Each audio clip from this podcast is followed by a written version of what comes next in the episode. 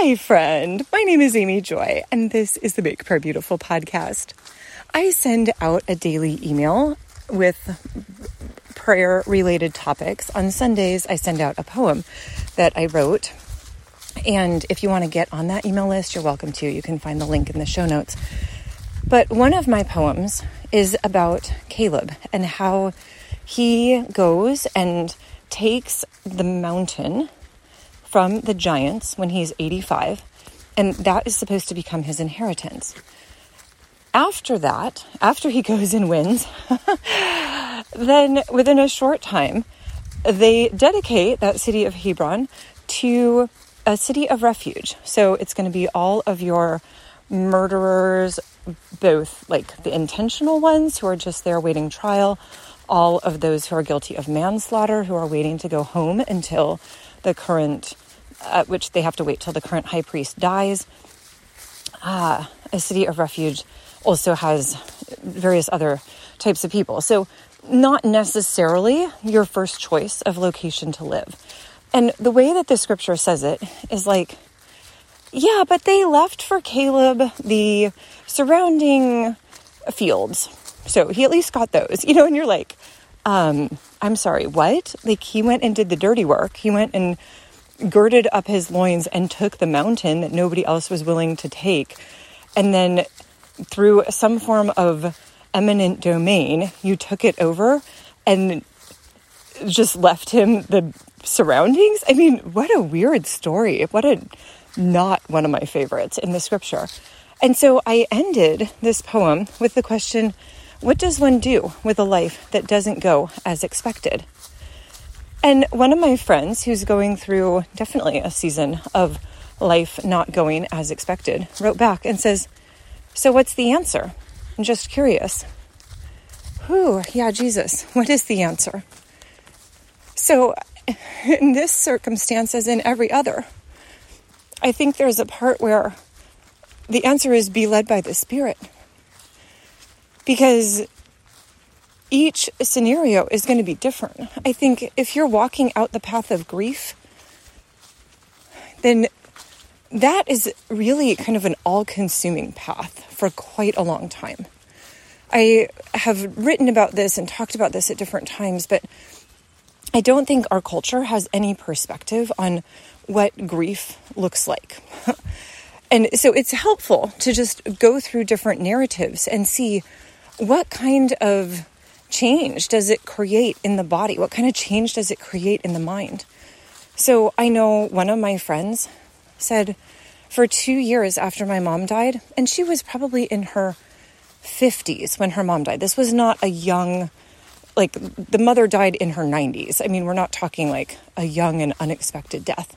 But she said, I didn't see color for two years because my grief was so great. It was like everything had just lost its vibrance.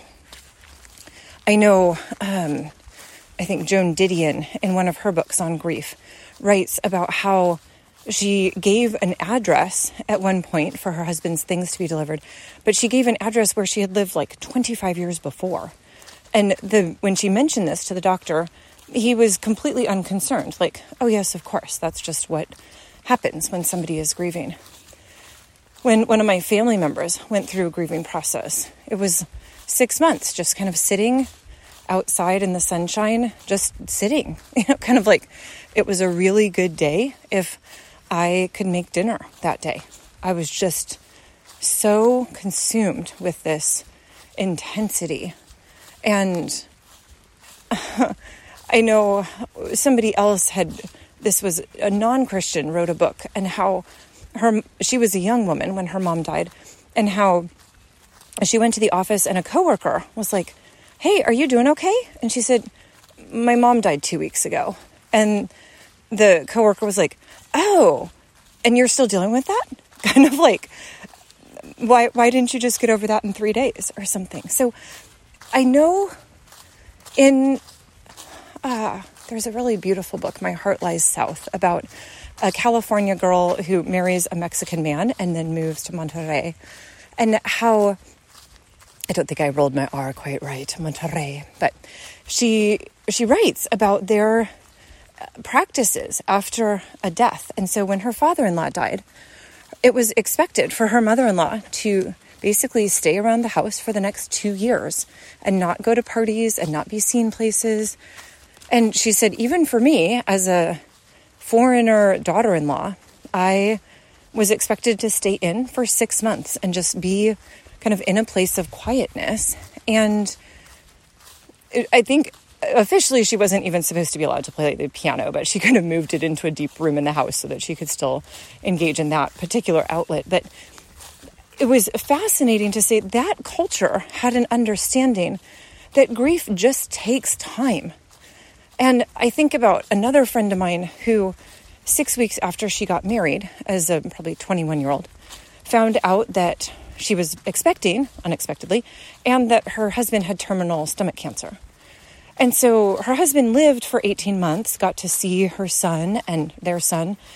But still, that's a pretty traumatic situation to go through as a 22, 23 year old.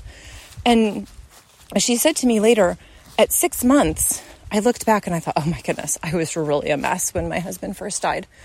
And then at a year, she looked back and thought, oh my goodness, I thought I was doing fine at six months, but wow, I'm really doing a lot better now. And then at a year and a half, kind of same thing. Looked back at a year and thought, wow, I thought I was recovered then. Oh my goodness. And then at two years, she looked back and thought, oh, I've really come a long way in the last six months. And so I say that partially because these are just examples of grief. They aren't prescriptive. I don't think that there's any kind of uh, definitive statement around this is how long you have to grieve, you know, by two years, you're going to be totally fine. Because each person's experience is actually different, and that's okay. To me, the understanding, though, a little bit about the grief process is helpful to say, kind of like a birth, each birth is unique. Each story about water breaking or placenta abrupting or the just overdue stripping of the membranes, whatever, it's all, that's all unique. And then whether you go through a C-section, which has a certain procedure, or whether you go through natural childbirth, there's a certain number of steps, there's a certain sequence to these things, but each one is different and each one is unique. And so it just means that when I hear about somebody else's 30 hour labor and delivery, I don't think like, oh my goodness, I'm totally doomed to have a 30 hour labor and delivery. I think, oh, that's within the realm of normalcy.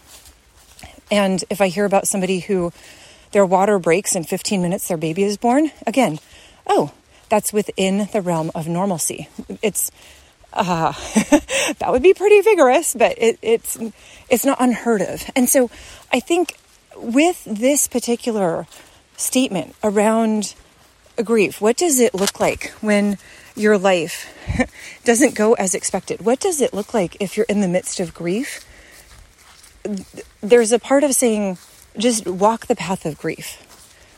And so I think there's other answers if your life doesn't go as expected in other ways. But I feel like a lot of the unexpectedness involves grief, or that, that's going to be one of the stages if you're really angry, at some point the anger is probably going to go away and then you feel some grief. And so, Lord, I do pray that we wouldn't be disheartened by other people's stories of grief, like, oh, well, apparently I'm looking forward to 10 years of sadness. That that might be the case, but it might not. Lord, thank you that you give us stories to be able to recognize that in this world, we have to deal with certain things that are hard, that take a lot of energy, that rob us a little bit of our mental capacity, that take the emotional stamina and wherewithal to be able to be strong, even in the midst of times when we don't want to have to be strong.